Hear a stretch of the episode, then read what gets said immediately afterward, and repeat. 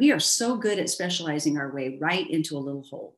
Yeah. So, you know, I'm one of the best academic advisors in the world. I don't know what they're doing over there in the living learning environment, but right here we got it going on, right? And so I think one of our obstacles has been not not that we don't know what we're doing, but how do we learn to do it together? Right? Yeah. You see that. It's, it's so interesting what you're saying because I think oftentimes, so we talk about if I'm a great advisor, what students' experiences, Rachel's a great advisor, but my institution is failing me. Yeah right? Versus if we are a team and we're surrounding our students, then it's not about Joretta's awesome or Rachel's awesome. It's about the institution has a culture that is around supporting students to, through towards success.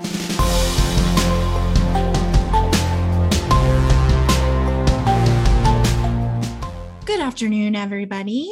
Thank you for joining me um, for episode 47 of Cap and Gown. I'm Rachel Phillips Buck, VP for Student Success at Pharos Resources.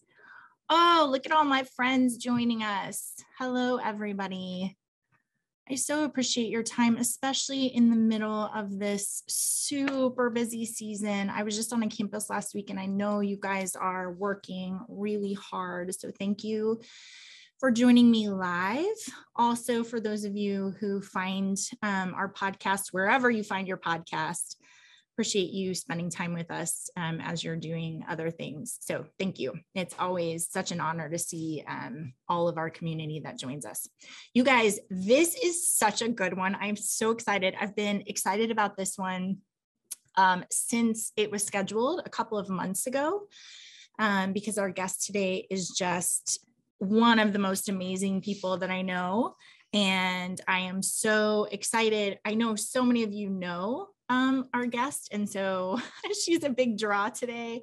And I'm super excited for those of you who don't know our guest to introduce you to her and all of her expertise. So we're going to do State of the Union first, and then I'm going to invite her on um, so that we can spend this time together talking about how we can build highly effective student success teams. So that's our topic for today.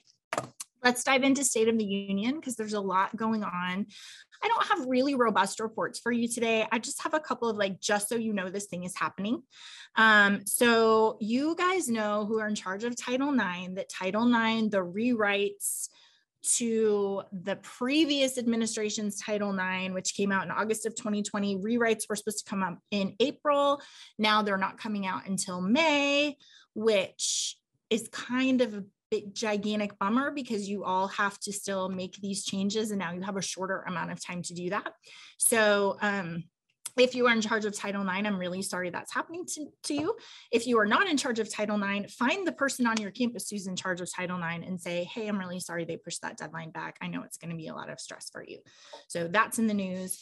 Also, I don't know if you saw this uh, report coming out of um, Higher Ed Dive, which is about FAFSA's completions they're about or they're down about 9% from last year so a couple of really interesting things about this first of all 9% fewer people completed the FAFSA um, at the end of March that had done so at the same point last year. So that is a decrease of 873,000 students. So that's the first data point for you to know. The second one is that that decline is actually driven by FAFSA um, renewals. So new FAFSA file filers rose. Um, but completions among students who are already enrolled in college fell by 12%.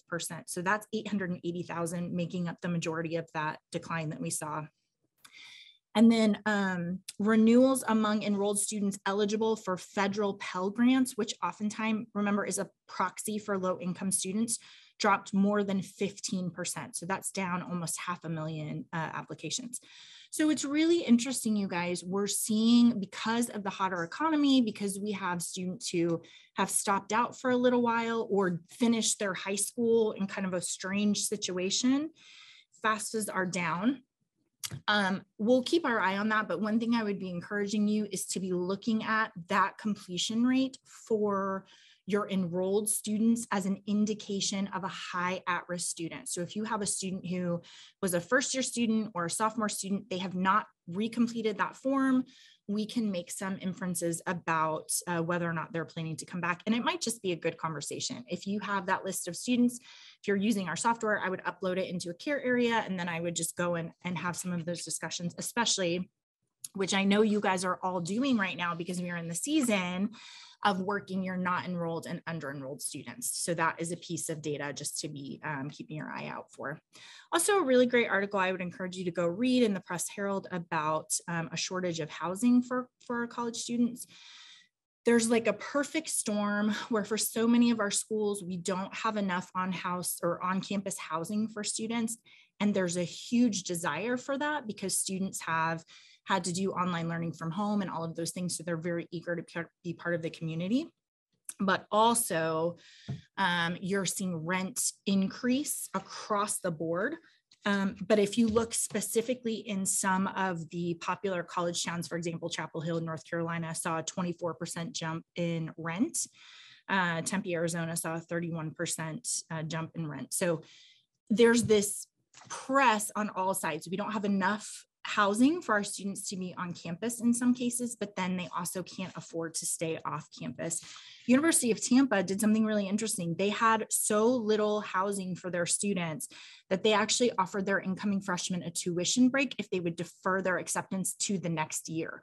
So they're like, we want you to come to campus, but we don't have any place for you to be. So we'll give you some money back if you will just wait until next year. So I'm really curious for you guys if you're experiencing this housing crush, how you've experienced um, an increase in students wanting to be on campus or even just in the, the area that you're in if you've seen, seen that increase in rent that is a hardship for students. I'll tell you in this article, so there's a lot of details here, but um, one of the things that I thought was amazing is Long Beach City College. Here's their program to try to solve this problem. They launched a pilot program that provided 15 homeless students space in the parking garage so they could sleep in their cars and still have access to bathrooms and electrical outlets. That was their solution to our students don't have a place to live, giving them a parking space in their garage. So it doesn't seem like a great solution to me. I feel like we could do better if we if we thought about that a little more. Okay, two more things for you. One is this article coming out of University Business from Meazure Learning uh, ProctorU platform. This is a platform that goes in and looks at, uh, does proctoring of online tests. Um, breaches of protocol for online test uh, exams soared to 6.6% in 2021. That doesn't seem huge until I tell you that it is 13 times the cheating that was recorded uh, the year before the pandemic when the rate was only 0.5%. So a breach basically means this student had access to um, unapproved uh, resources while they were taking the exam, like they were looking at their cell phone those kinds of things um, access a breach. So that's interesting. This company is like, hey, we need to be really careful because you have to make sure that you're certifying the integrity of your uh, exams, which is absolutely true. But you guys know I love language. And so here's what I think is so fascinating. Um, the recommendation is you need to make clear to students when they are allowed to use additional materials to find answers. Most students, when they cheat, have some kind of rationalization a much smaller percentage of people cheat on exams right after reading something that says, we expect you to do your own work and not cheat. And so I just love the brain because when you tell people that, they're like, oh, right, there is no rationalization. I should do my own work and not cheat. There's a very simple way to have an impact on students cheating. Um, but I think it's going to be an issue that our schools have to look at, especially as we're doing online exams. And then the last one, um, you guys will chat this to you. Uh, this comes out of a lot of different resources that are looking at the impact the pandemic has had on our college students and mental health. You guys know I was on a campus last week and I asked a room full of 12 people, what is the biggest challenge to student success? And almost to a person, it was anxiety, depression, feeling overwhelmed, not knowing how to live in community. We just have a lot of mental health um, things that are bubbling to the surface. I know you guys are looking at this. I was talking to another client yesterday and she was like, I don't think we have an idea about the lasting impact this is going to have. So um, lots of information about how we're seeing that come out. We have students who have feelings of isolation, academic difficulty. Um, 76% of students polled in this uh, group of 5,000 students reported emotional stress is making it difficult for them to be successful in college or to think about continuing college. And then there's a really powerful um, study that comes out of escholarship.org that says they did a survey of 30,000 undergraduate students and 15,000 graduate students at nine public research universities. Um, there was so 35% of undergraduates screened for major depressive disorder were um, diagnosed with that. 39% of undergraduate and graduate students screened for generalized anxiety disorder. So we're just seeing a huge increase um, in both of those things they are, let's see, uh, major depressive disorder two times more likely than in 2020 and generalized anxiety disorder 1.5 times more like uh, more likely than in, in 2020 so this article is really great because it breaks it down by demographics by socioeconomic level by majors. It's a great one to dive into. There's a lot of really helpful information there. But i know that i am preaching to the choir when i tell you that our students are really struggling um, and I think it's really prevalent this time of the year uh, when we're thinking about test anxiety. That is a really difficult uh, place that students are finding themselves now. So that is the State of the Union, which means that I get to move on now to an introduction of my guest. Um, Dr. Joretta Nelson. So excited for her to join us. So, you guys remember that we've been talking about culture code. Hey, friend. Hey, friend. It's so good to see you. I'm so happy because, so let me just, let me get, for those, for those of you who don't know Joretta, I was looking at her bio um, and I love, here's my favorite pieces. Joretta has an uncanny ability to relate to and communicate to others, ensuring that every client and colleague feel heard and supported. That is so true about you you have this long history in higher education. You created Moving the Needle, which we're going to talk more about. You work with presidents and boards and student success and all of these different elements. But I love your vision for student success and how we are going to change the impact of students. So, Dr. Nelson, thank you for joining me. It is such a pleasure. um, task the audience with understanding a deep uh, respect for each other and deep partnership that we've had. It's just a pleasure to be with you and okay. fun to learn something in those first 10 minutes. Every time I listen, I always do. Oh my goodness. Well, I would like to say the, the most important, the two most important things about you are first of all, that you and I love very sweet coffee. Don't judge us. You don't know us. And second of all, we have a very strong affinity for sticky notes and how they can change interactions right? Absolutely true. And how much work you can get done when you got some. That's yes, exactly. Yeah. So I want to start off with, first of all, just reminding all of our listeners we're in the middle of the culture code, super helpful book. I have been saying, I love this book. It's changing my mind, it's changing my practices. Hmm. We started with belonging cues and how we change our students from at risk brain to connection brain, which is super important. Um, we talked then about sharing vulnerabilities, how we offer up a vulnerability and accept vulnerabilities from others. Mm. And we now are within that vulnerability umbrella, thinking about how we create cooperative teams. And so, the reason I wanted you to come on today is because you created Moving the Needle in 2011 it has just grown and grown and grown. And I know at the heart of that is really successful module teamwork. So, can you introduce us to moving the needle before we dive into successful teams? Absolutely. Um, I would be honored to. And I can't wait to read the book. I mean, I think I did the the short version of it just to make sure I had some of that shared language with you today. But um, I'm I'm so moved by continual work on campuses to try to do better with each other you know, we talk so much about our students and how important it is to build a sense of belonging for them and a sense of community. Um, at Credo, we have a, a, deep vision for impacting a million students and their families uh, by 2030 and 100,000 leaders who stand in service to them. So when we think about that leadership group who are serving those students, I know they need a psychological sense of belonging themselves, a sense of community. And you were just talking about mental health and every president and cabinet and, and middle talent, registrars, financial aid, directors of academic advising, they're telling me about their own mental health, right? And their capacity as well in this moment. So I'm so glad you're doing that in a way that kind of applies both to students and to, to uh, teams of people. But yeah, I, um, you know, I, I met you all when you were launching the work that you are now uh, so invested in. And it was around how do we get the culture to think about this? So the question on the table has never been what do we need to learn about student success? We all have Pascarella and Terenzini on our desks. It's giant, you know, it holds a cup of coffee on top of it now. And, and we continue to say every time uh, research gets proven, it's, yeah, we know. It, it's, it's deep engagement. It's being known.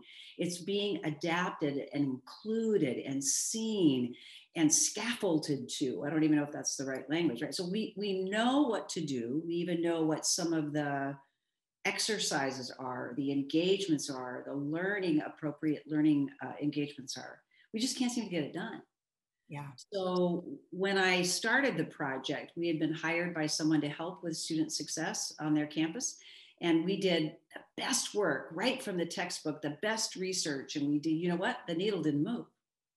And when I asked why, when I went back to campus, it was because that middle talent, the folks who are really doing the work, said, I, I got told to do this. And I've already got my load of things I need to do. And by the way, what I was told to do does not really align with what I do on a daily basis anyway. And I'm not sure exactly why we're doing this. And I see what the benefit is to me on this. And by the way, we tried this once before and it never worked then. And on and on, the things that I think everybody on your uh, listening team uh, today would say, yeah, I hear that same thing on the campus. So I went back to the drawing board. I, I pulled some really smart cultural um, sort of anthropologists folks around and said, what would it look like if an entire group of people who were navigating so many areas of a student's experience actually thought about the individual student?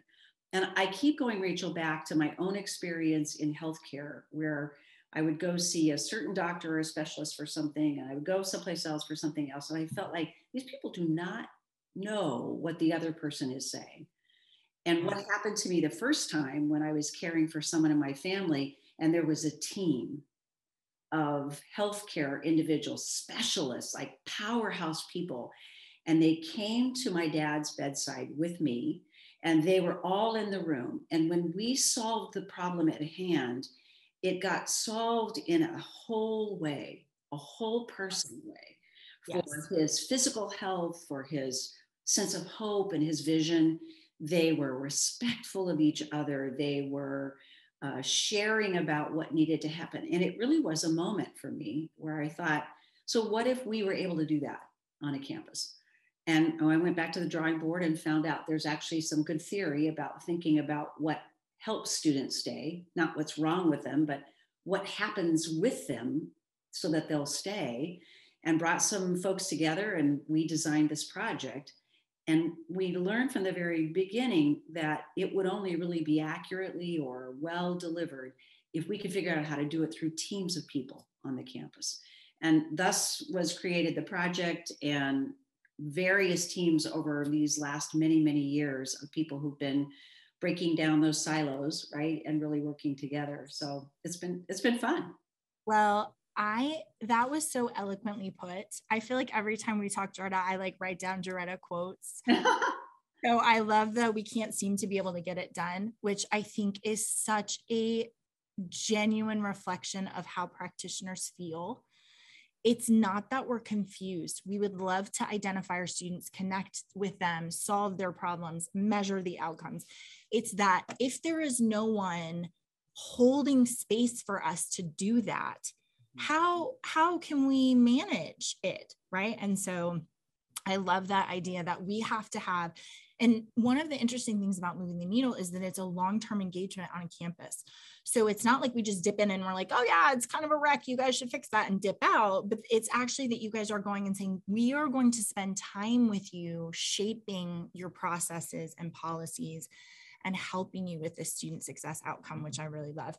And I know you guys are finalizing your 2022 class, but I was just thinking about your pipeline of schools that are so interested in what you're doing because it's a different way to change student success. Mm-hmm. And it's so innovative. It's like um, really obvious but why don't why don't we do it you know what i mean like yes we should all be on the same page and we should all work together to change this thing and yet it is a really innovative approach that you don't see on campuses very often. So yeah, I love it. Some of the obstacles to that, why don't we do it, are are some of the things I think we all face when we're in this this work of student success.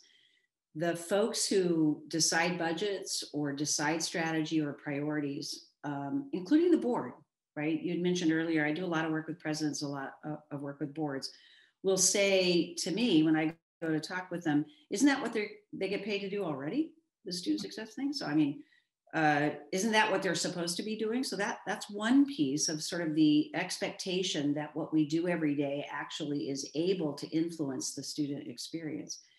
And the second piece is, I think that's just such resistance to this is, I, you know, I really don't know what they're doing over there on that side, but right here in my area, I've got it down perfectly. Yes. And it's this assumption that the student's experience is horizontally built when it's actually built in a linear way. Yeah, that's right. Everything we do, we we are so good at specializing our way right into a little hole. Yeah. So, you know, I'm one of the best academic advisors in the world. I don't know what they're doing over there in the living learning environment, but right here we got it going on, right? And so I think one of our obstacles has been not not that we don't know what we're doing, but how do we learn to do it together? Right. Yeah. And it's, it's so interesting what you're saying because I think oftentimes, so we talk about if I'm a great advisor, what students experiences, Rachel's a great advisor, but my institution is failing me. Yeah. Right versus if we are a team and we're surrounding our students, then it's not about Joretta's awesome or Rachel's awesome. It's about the institution has a culture that is around supporting students to, through towards success, right? So it is so important to have that holistic all campus buy-in when we're talking about changing culture. Um, so I want to think about for your modules and moving the needle, which is basically where you're like, hey, we're going to focus on these individual things and we're going to have different teams around each of those things. Yeah. And so those teams are really about kind of focusing on a specific problem, presenting a solution, implement implementing that solution and then and then getting at the measurement like did we do the right thing? Mm-hmm. have we been successful? Which is at the heart of what i want our conversation to be today. How do we look at a team and and frame it in a helpful way? Make sure that we have similar goals make sure that we are speaking the same language right? All of those elements. So i want to take a quick side note Joretta you are matt said it before we started and it's really true. I've seen you in a group where you are such a conductor of teams where you um, make sure that people are saying what they need to say. You're very in tune with how it's going with everyone. You also are very good at being like okay hold on one second. Let's address that. How's that going? Right? Those kinds of things. Mm-hmm. do you find because i I think for you that that is kind of an innate way of you being with a group of people that you that that comes very naturally. Do you find that hard to teach to people? Do you do you model that for them or is it difficult to say I'm going to teach you how to conduct a, a team like I would? Mm. Yeah, I um I I do think there's some parts of it what what did someone say to me the things that sort of come naturally to you can sometimes be more difficult to teach but in the case of good facilitation and listening, I, I, I swear it's not that hard, right? one, of the things, one of the things we talk about a lot with our moving the needle module teams is, you know, we got to start first with making sure everybody in the room understands why we're doing what we're doing. I, I can't stress how important that is.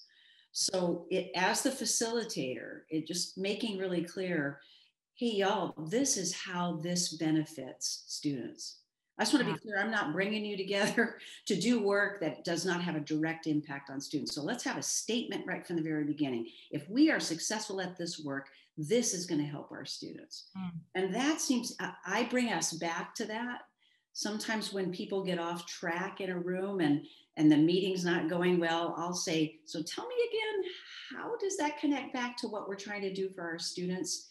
And instead of that being a criticism about someone's answer or response, it just pulls us to the center, something that we all care about. And I got to tell you, Rachel, as many tired people as there are, as many curmudgeons as there might be on everybody's campus. By the way, every campus has a set of folks who just make it sometimes more difficult.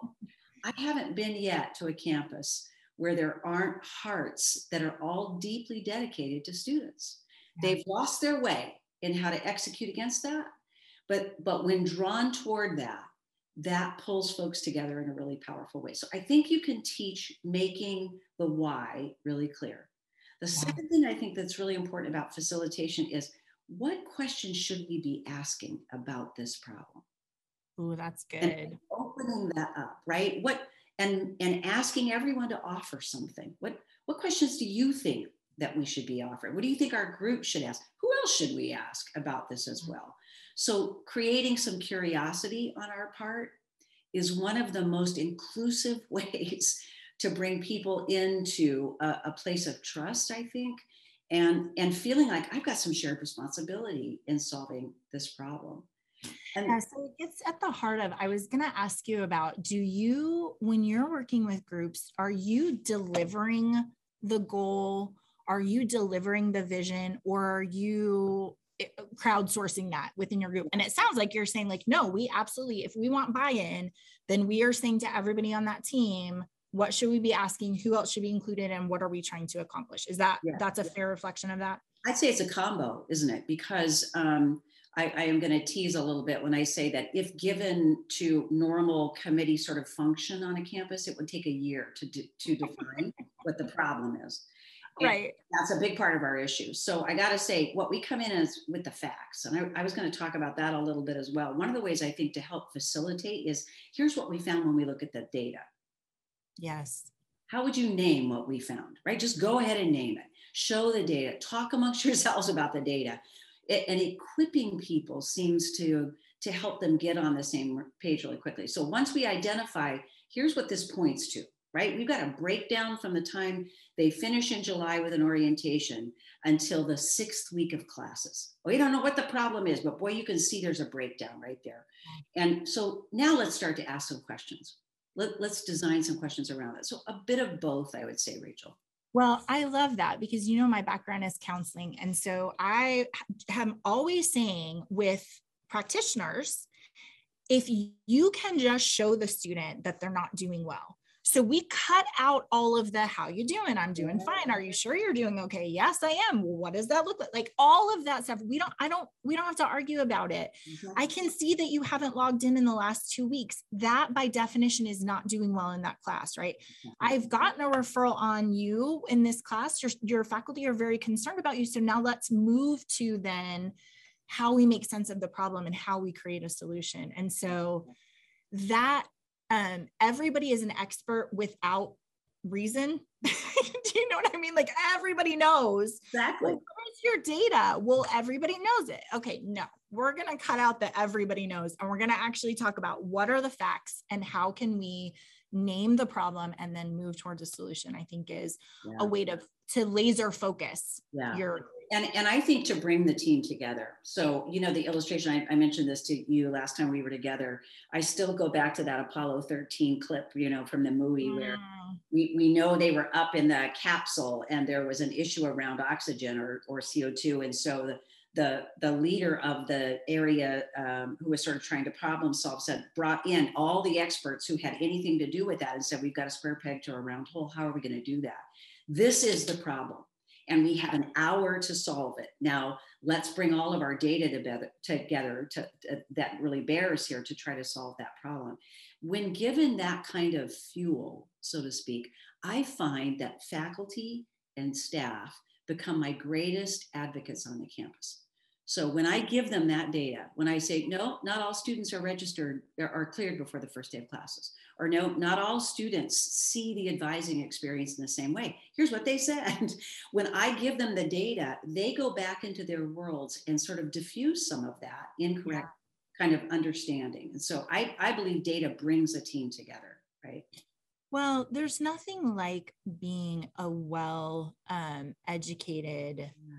resource on a topic. I mean, being able to say, this is true, this is not true, this is what we need to do, that's actually not a problem. Yeah. I think it, um, the resource of being able to know what is true and where we need to put our uh, energy and our effort and what we need to fix because part of the problem is people are tired spinning their wheels yeah they they don't want to try to solve a problem and then come to find out nope that's not the thing right so if we can put them on the right path i think we gain a lot of credibility with them um, when we do that yeah. so so do you have ground rules for your team like when you're doing a team meeting do you lay out ground rules do you just model here's how we're going to be here's how we're going to this we're going to make this kind of a safe team or do you just see how it goes and then address issues as they come up. What do you do about that? So, personally, on teams on which I am a partner or on leading a team, um, we quickly have established some of our own kinds of here's what it means to be on a high performing team. Um, and here's what I want, right? Yeah. And here's the kind of feedback I need and I'm looking for. Um, yeah. And we use, as do many teams, that sort of are there some instruments that we could use to help name some things? I, I, I, find some instruments are better than others. Everyone always offers different kinds of instruments. I just think what those are so such great tools to give me some language so I can give you some feedback, Rachel, or I can say, Rachel, you know this about me, help me, mm-hmm. right, in this regard. But I said, I think setting the ground rules is really important. And, and I can't strongly stress enough that on, on our currently as a small business owner, you would understand this when you think like an owner versus thinking like an employee, you really think differently. Yeah. And that's one of the things I've transferred into module work and to MTN work is trying to elevate the folks who are working with students to begin to think like you you are an, an owner of this college or university. You you yes. have to have that level. You're not just in your own wheelhouse as an employee, right? I'll just do my job. But part of what I want to be a part of in a team is you, is you help me think about the big picture, right? Let's do that together. And I, I that is a ground rule. Right. That is so good, Jordan, because I'm always saying there's this piece of the luxury of I just get to do what I'm doing is mm-hmm. such a luxury. Like you don't have to think about all the other moving pieces and how they fit together and how they're going to. And yet it is a problem because if exactly as you said i'm an advisor and all i get to do all i have to do is think about did i deliver good service to the student? It's a luxury but it is not connecting to a culture of success for students. It's not yeah. helping students right? Yeah. And I, I will say i think it takes courage right here. Maybe that's a part of what you've talked about um, and would talk about in teams as well. I, I this piece of being able to speak courageously but appropriately that's another piece I, I like to model right um, I worked with some Quaker institutions, Rachel. I just love them. I've learned so much from them. And I mm-hmm. remember my first exposure to a, a meeting that's all consensus. That, you know, this is very interesting. Ah. I loved the phrase at the end, are all hearts clear? Ooh. And I kept that at the back of my mind as a facilitator in a difficult time or in the midst of my own team meetings, thinking, I can tell not all hearts are clear in here.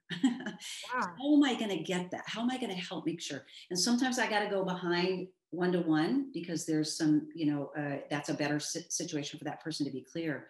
But I know I've been successful in team development when I feel like we leave it on the table together appropriately, right? That all hearts are clear. Yeah, Jordan, you have something about what is it like? Speak loudly your objection and then agree. Yep something like that which i just love which is and and it gets at i think a next um, big rock when we're thinking about teams which is this vulnerability this trusting vulnerability.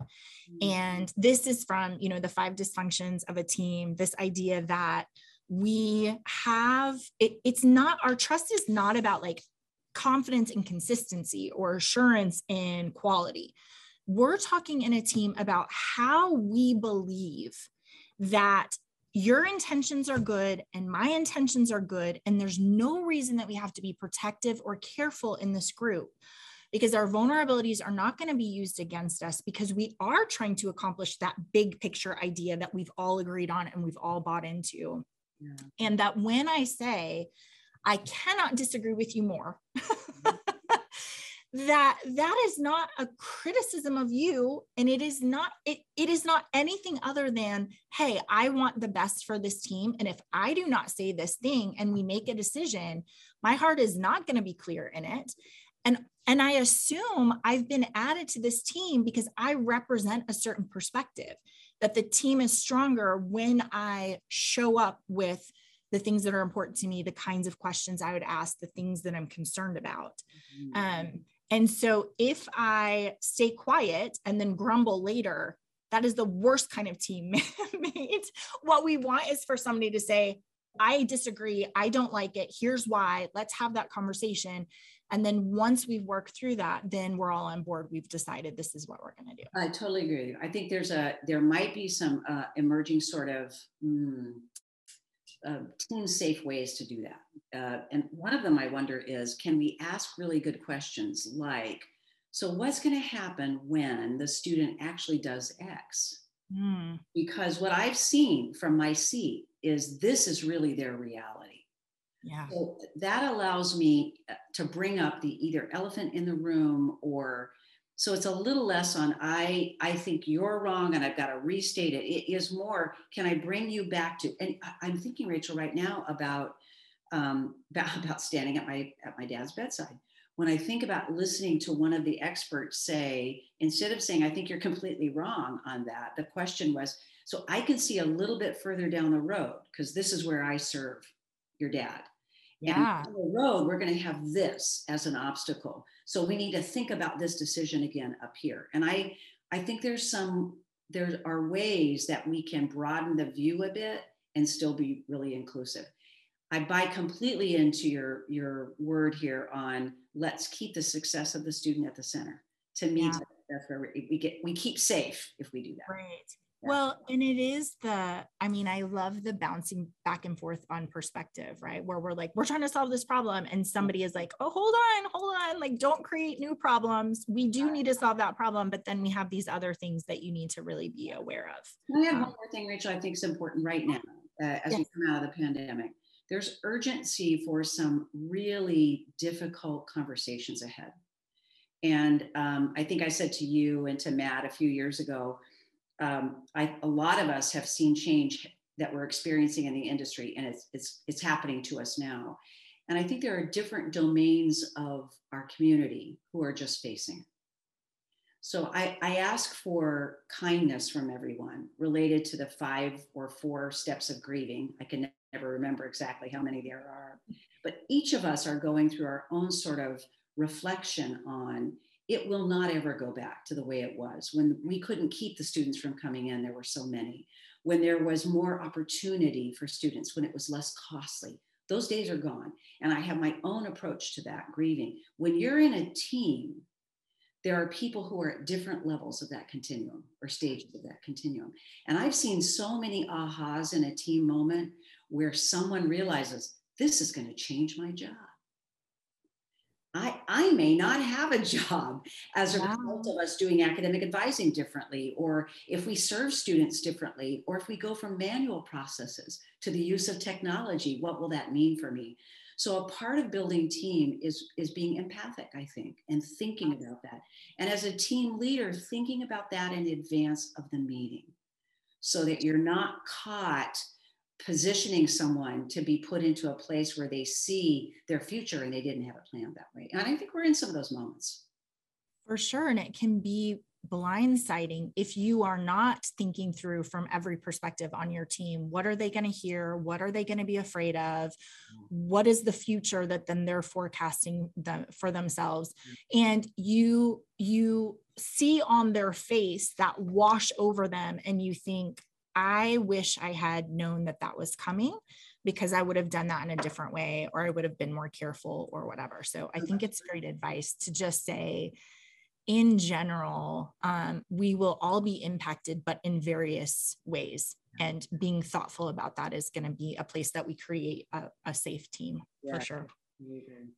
Um, okay, I am curious about this. Have you had this experience where you, I'm sure you have, where you walk into a team meeting and you think, oh my goodness, these people do not like each other? do you have any reflections on so um, Matt and I have done this several times where we walk into a team meeting and we're like, I don't know if they don't like each other or they don't like us to start. Like we're, but clearly there's some, we're in a group of landmines and we don't know exactly what they are. And we just have to be really careful. And in the course of an hour, uh, so I was thinking about with moving the needle, the advantage that you guys have is that it is a longitudinal yeah. We are going to spend time with you. We are going to make incremental changes that are going to help this be a safe team and are going to address those underlying issues. Whereas when I go in and I have an hour and a half with the team and I'm just like, I'm just going to use my best counseling techniques to make sure that it, nothing blows up. Right. Um, so, one thing, Jordan, is do you have any reflections on what that energy in the room is when you walk in and you know they don't like each other like I, it's it's strange the subtle things that you can pick up on mm-hmm. but then also this technique to take what seems to be a mistrustful unhappy team and move them through to um, success. And and maybe in addition to that are there times where you say this is really broken. We need to disband and come back with different members mm-hmm. or do you feel like we can always recover in those uh, teams that have some of those underlying issues that we maybe aren't aware of? So uh, you know th- this was a really hard question. I mean one of the the challenges for us coming in with moving the needle is pulling people from across the campus who may never have worked before together before on a problem. And so there can be some landmines, as you call it, in the room. And often we may not know that. So we try to do a lot of homework in advance. Um, we get to know each of the key individuals on the campus pretty intimately. And I mean that uh, with great respect. And we'll ask about your division, we'll ask about your department, and we'll say, so who's not being fully utilized, who may be pigeonholed in a way, and then, as the team itself is being built, we work with the co chairs of that team. And they are trained explicitly about team development and about, can I just say, running a good meeting? I mean, one of the ways you get at frustration in a room and landmines in a, in a room is hey, let's have a fantastic meeting. And this doesn't have to be about you. This could be about the problem. And we can time really well. And so I often say first, can we just can we keep the students at the center? Can we keep the problem going? And and will that bring some of the the temperature down in the room if they learn that we're really going to do something that uses them well and that they can be that they can be proud of I, yeah. one of the things i'm noticing is that we're asking people to work on projects without clarity of how this aligns to their work and yes. our future in the industry and when I can do that and they can go home and I go, the extra hour I put in today, I'm in, I'm moving the needle, right? And so that oftentimes right there will get us a lot more grace and a lot more trust. But we ask the co-chairs in advance, go around the table of people who are going to be in the room. And already uh, let's try to build out their alignment of readiness, right? What, what are they going to bring to the table? What yeah. can you navigate in advance? Can you do your coffee or your one-on-one on your lunch? And say, look, you're going to be on a team together. I know there's some history politically. I got to tell you, Rachel, I do a lot of work with cabinets. And you want to talk about middle talent teams. We walk into cabinet rooms where there is dysfunction. And one of the courageous conversations we have to have in our leadership is we come back into the cabinet, and this is this is so real. We have just done this recently, and say, you know, the entire campus knows the two of you don't get along. You know that, right? So tell us as your partner, how do we how do we navigate that, right? Wow. Help us navigate that. So keep the problem at the center. If you can go behind the the scene and do some one-on-one work, what can I do to fix that or to make that better? And and when necessary and you feel prepared, name it. It's yeah. in the room. We cannot achieve our work unless we name it and deal with it. So you just said so many good things. I'm trying to figure out what to where to start with all of that. So the first one that I want to say is you I think the idea that we tie your work to a bigger purpose mm-hmm. is absolutely a way that we unlock conflict. Mm-hmm. So when I feel like all I've done all day is tasks and I'm going home and I'm just annoyed because all I did all day was just I just checked things off the list and it, there's no I'm gonna have to do it again tomorrow. I'm gonna have to do it again tomorrow, right? Versus saying, hey, you are doing important work, you are doing good work. We are trying to impact student success, and the things that we are doing are going to change the future for your students. I get way more patient. Yeah. right?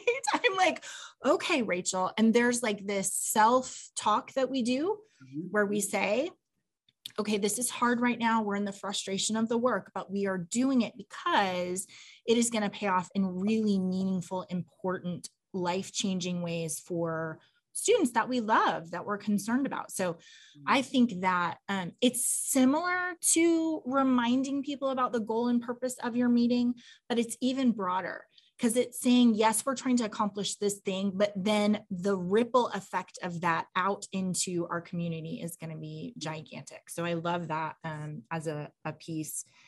But also, I really like this idea we have to name the truth of what's happening. Um, and I think you are really gifted at just standing in the middle and saying, we're just going to tell the truth about what's going on here. Because if we don't tell the truth about it, we're never going to be able to move past. And I was thinking, Joretta, about um, how that might look very different depending on your personality and the way that you are in a room. So I think one thing that you and I have in common is I really don't like it when people are being treated badly or when there's something unfair. And so I have, I very strongly will say, hey, we need to address this. This is not going well. And so let's have some meta communication about that. Mm-hmm. But, you know, for some of the people that we work with, that is like that um, expression of naming the thing what it is, mm-hmm. is totally outside of their realm of possibility yeah. right because they're just they they're not representing like that in the room mm-hmm. and so I do think it's so important to say there are other ways for you to do that besides the way that you and I might do it, which is you can do it quietly and you can do it individually and you can be very um, thoughtful about the way that you express that. It doesn't have to be a come to Jesus meeting like some of us would deliver. that's just well, that's just how we are, right? yeah, there's some good facilitation techniques too. I, I think that uh, I, I would encourage everybody running any kind of meetings of the the sort of what makes a good meeting and we all agree about that some of what you talked about at the beginning of can we can we say this is how we want to work right yeah. even if it's a disappearing workforce group or, or something or a work group it's like so what makes a really i always say what makes a really good meeting and the first thing i always ask people so what's what's going to make you really want to come to this and say this was worth my time and if we can get those two or three things, yeah. inevitably they include everyone is heard. Hmm. So I often will say, hey, I'll take the responsibility for that. You can count on me for that, whether I'm an extrovert or an introvert. And so when I design the meeting, I'm going to design ways that everybody gets heard. So I might do that by saying, take some of my favorite post it notes that Rachel mentioned at the beginning and answer, everybody write down the answer to this question right? And then throw it up on the wall and let's look at it together and do a gallery walk of some sort. Are there ways I can make sure every voice is heard? And boy, does that go a long way with sort of breaking the, the moment. Um, and then that allows even a quieter kind of facilitator to say, so we can't leave without hearing from you, Rachel, because we didn't yeah. hear from you today. So could we hear from you? right? Yeah. That, that's still inviting, that still goes along with what we all agreed to. So I, I it's hard to navigate it, right? It is very hard. Yeah, I totally agree with you. Um, I was thinking also about biggest indicators of a healthy team. Mm. So, you know, when you walk into a team, we had this with your team when we were in North Carolina. We've had this on campuses where we walk in and there's just a spirit of like laughter and good naturedness um, of respectful disagreement, I'm allowed to say, I don't think that's true, or I have a different opinion, and nobody freaks out about it. It's not like I've criticized you, it's that I'm bringing a different perspective.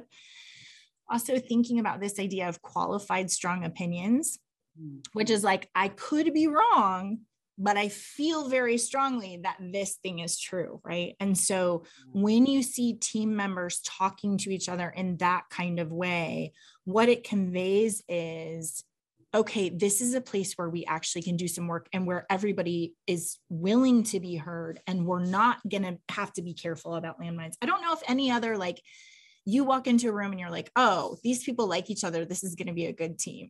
I don't know if you have any other indicators yeah, of that. I, I, think it's usually, uh, and boy, have I missed this during the pandemic, right? We at Cradle, we've been saying a lot that it you can you can monitor or manage a relationship uh, in this kind of uh, setting, but it's really hard to start a relationship in this kind of setting. And so, um, when we're on campus, you can tell the the teams that enjoy being with each other.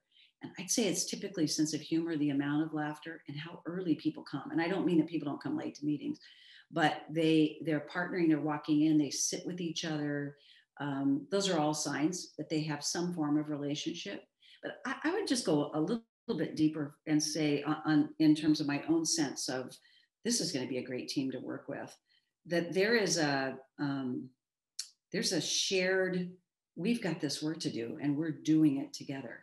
So the way the way people introduce me and introduce themselves. And so i will often maybe this is a, a tactic that would be helpful to folks i will ask one person to introduce another um, when we go on campus. So i'll say rachel you introduce matt matt you introduce shauna. And you know it becomes a little bit of a, an opportunity to say you know and, and i love wor- working with him or I, I so appreciate them. So i think there are ways to test the the partnership between them their familiarity with each other. Last thing i'll say is uh, i go to small campuses and and uh, uh, big campuses will say it's the, the smaller campuses they must know each other really well. And i i go to smaller campuses and they're sometimes just as isolated. They they may know each other by name but they've not been in strategic collaboration with each other. Yeah so that's i mean really different. It is so um i mean I've been with a team before where they don't know what the other person does, and that's on a small campus. Yes. Like, I'm sorry, I don't really know what you do. You li- your office is literally next to this person, and you don't know what they do. Um, to that point, I was thinking one of my favorite things when we're on a campus is we just had this last week where there's a conversation about where where the people from the campus think we should go eat. Hmm. So they're telling us like, "Oh, this is my favorite restaurant," and I was reflecting on how that kind of um, even off-topic conversation mm-hmm is they haven't had that conversation with each other before. They're not coming in and saying like, "It's this is my favorite restaurant. I love that restaurant. You should go here." Mm-hmm. And so what you see happen to a team even as you're sharing something ridiculous like where you should go eat on a campus, it's a different level of connection where we are saying, "I see you as a person I understand something different about you now. I would never have guessed that that's a thing that you love. And so, in that, uh, in the book, Five Dysfunctions of a Team, he talks about just have somebody say, like, what's your hometown? Because this is something that you wouldn't know otherwise. And you can learn so much about a person. What do you have siblings? Where are you in your sibling? Those kinds of conversations, I think when we lead them as facilitators, we learn a lot about the comfortableness with the team and also, it's an opportunity for us to create these rich personal connections that then fuel our work towards the vision of student success and really whatever our goal is. So I love that. The bucket of trust, right? I'm always thinking about how do I how do I put trust in the bank, and and how do how do people feel seen in the work? I, I think that's really important. Uh, I last thing on this topic for me is that um, at the structural level for moving the needle, we're pretty adamant that every team that's working together on a strategic student success initiative, um, we sometimes we call that a module. When they're doing that work together, we always have it populated by half faculty and half staff, no matter what the the goal is. So it can be something that that is actually going to change the the business of being a student, or it can be something that's going to change the curriculum, right? That, that we know faculty own that, but we still co staff it the way I talk about it. And what's so fascinating about that is that when they learn what the other does, there is so much power in thinking about us as a team and in how what I do does impact you and how we are in this together. And I, I think that problem solving in combination is actually the greatest secret sauce you can have uh, in work on campuses. So I know divisions or areas or departments want to meet, meet together and go away for their retreat in the summer and go, yeah, let's go solve one problem that we've had. And I always say, bring two coaches with you, one person from facilities, somebody over here, and put the problem in the middle of the table and find out what happens to your culture when you do yeah. It's so good because it's it's very easy to know to know what the other is thinking we know about faculty we know how they think about students we know about student development we right? But then when it's not the other it's john who's sitting in front of me who's expressing a real opinion about how he cares about students and what's important in the work he does. It totally changes the way that we think about other and brings them in to say us. It's just us right? So Joretta, you've given us a lot of really great action items as we go through. I know trey is going to have a lot of fun kind of um, going through and, and grabbing clips of all of the things that you've said i'm thinking about how do we pay attention in our teams to vulnerability to how we manage conflict to how we deliver um, our goals and and create this cohesive press forward to what's most important and at the same time tie it to this bigger vision mm-hmm. um, i was thinking about how you often end team meetings by saying, Hey, tell, let's all tell this person what we appreciate about them. Um, and Matt and I has have also talked about as a leader saying to our team, tell me what I can do differently. Tell tell me what I didn't do so well in this meeting or what you need from me. Mm. Um, and just inviting that kind of transparency and vulnerability, I think, is a way for us to really move towards this great team culture, which you guys in moving the needle, I mean, everything that you're doing is building this culture and this team that is going to increase our student success. And I'm thinking about the advantage a campus has when we say for five years, we are going to schedule time to hold space, to listen to each other, to define what success looks like, to push towards a goal that we've decided is really important. And what I have seen with so many moving the needle clients is that it results in real changes.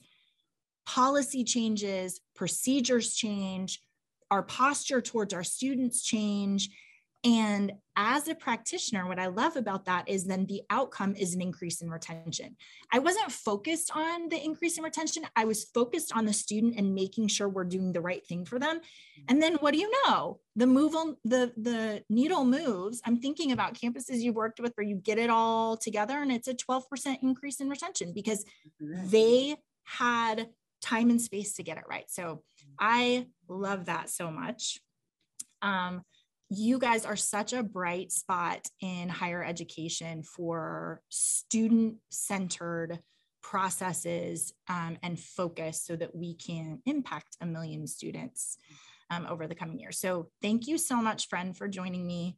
I know everybody is enlightened, um, and I am eager to continue our work and to leverage all of your expertise so that we can impact many, many students over the following years. Well, it's really apparent why we are such good partners because our hearts are about the students and about the people who serve them and about change. So, the only thing I would add to your beautiful uh, review of the work that we have done on campuses is we, we are making change on campus. And that just in and of itself is difficult, right? It's just hard to do. And so, if we can do that together instead of having it done to us, that's yeah. like the way people will feel like they are empowered for a long time. So thanks so much for having me today. Yeah, it was such a joy. Thank you guys for joining us. We'll see you next week.